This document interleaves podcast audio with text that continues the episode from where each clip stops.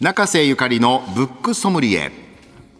本のエキスパート中瀬さんにこれだというおすすめの一冊を紹介していただきます。今日の一冊は何でしょうか？はい。篠田節子さんが書かれた「ドゥルガーの島」という小説になります、はい。まあ、篠田さんね非常に人気の高い作家で女たちのジハードで直木賞を取って「五歳インターン」とかあと仮想儀礼とか、もう代表作たくさんあるんですけどもああとものすごいその刺激的な面白い冒険小説をお書きになるんですけども今回もあの民族史を揺るがす古代遺跡をめぐる海洋冒険探になってるんですね。まさにでこのそうなんです。海あのえー本当にある宗教遺跡をめぐる冒険小説なんですけどももっとあの大手ゼネコン勤務の鴨川という男性がですねインドネシアの小島であの海底にそびえ立つ仏塔を発見するんですね。これあのダイビングでの時に立ち寄ったところでなんですけどこれもまさにあの海のポロブドールとしか言いようのない海,、海底遺跡だったわけですがこの遺跡をえななんかなんとか自分の、まあ、手で保護して、えーっていうことで彼はそのゼネコンをやめてそして、あのーこの遺跡にすごいかけるんですね。でこれ最初に、なんでこの鴨川っていう主人公はね、はい。ゼネコン勤務っていう設定にしたんだろうな。って思いながらはい読んだんですよ。はいだんだん分かってきますね、これね。そうそうそう彼がゼネコン勤務ということが、はいこの、まあ、海の中にそびえ立つ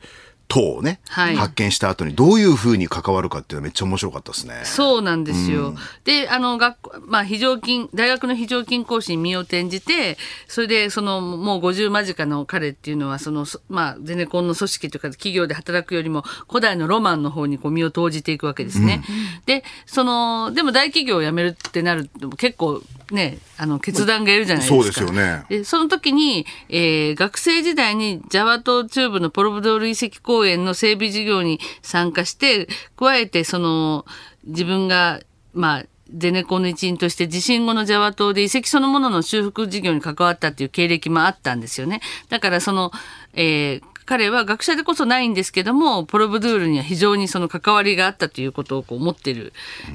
人物なんですよ。まあ、やっぱね、はい学者じゃないってキャラクターも大きいですよね。そうそうそうなんかこう、だって突然3番目の奥さんに握られるところからスタートしてますんで。ね はいこの男ね、僕の周りで言うとね、元ハッピーのチーフディレクターの杉山さんね。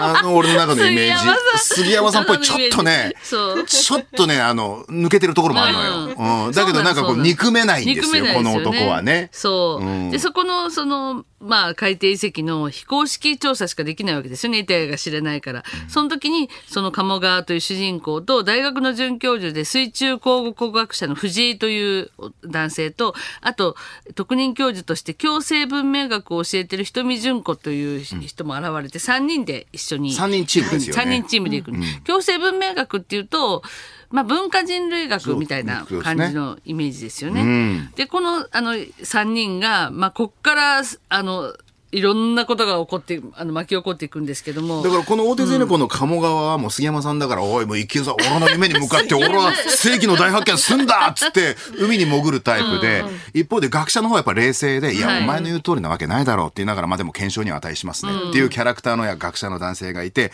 文化人類学の女性の方はやっぱり、あ、文化人類学でこういうことなんだっていう、こう、現地に入り込んで、現地の人とコミュニケーションを取って、その現地の価値観だとか言葉を学んでいくっていう、はい。割と、この人もアクティブな女性でね。そうですよね。でも本当にその地域住民たちのまあ反発があったりとか、まあ、経済優先の権力者とが妨害したりとか、まあ、他の宗教からの弾圧があったりとかして本当に壁がどんどん立ちはだかっていくんですよね。でその中そのいろんな利害が交錯する中で、まあ、どういうふうにその遺跡に守っていくことができるのかとかその途中でその元々の住民の中に結構いいキャラの女性が出てきたりとかしてね。そうなんですそう。この人に結構その結婚を迫られるみたいなそういうちょっとコミカルなシーンもあるんですよ。コミカルなんか充電変なあの木で木の股で充電したりとか、そういうのでちょっとプッと笑っちゃうようなキャラクターの女性が出てきたりもするんですけど、まあ、緊迫したシーンもあってとにかくその、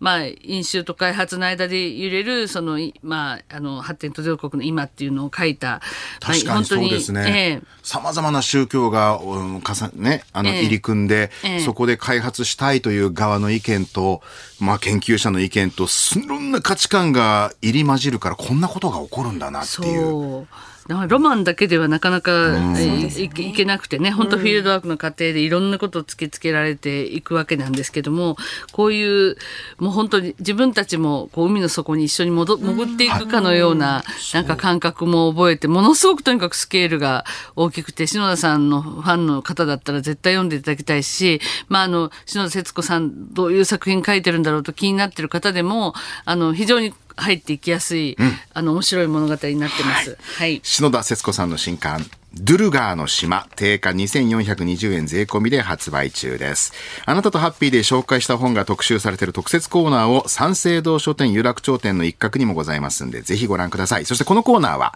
えポッドキャストでいつでも聞くことができます。日本放送ポッドキャストステーションほか各配信サービスでご利用ください。中瀬ゆかりさんのブックソムリエでした。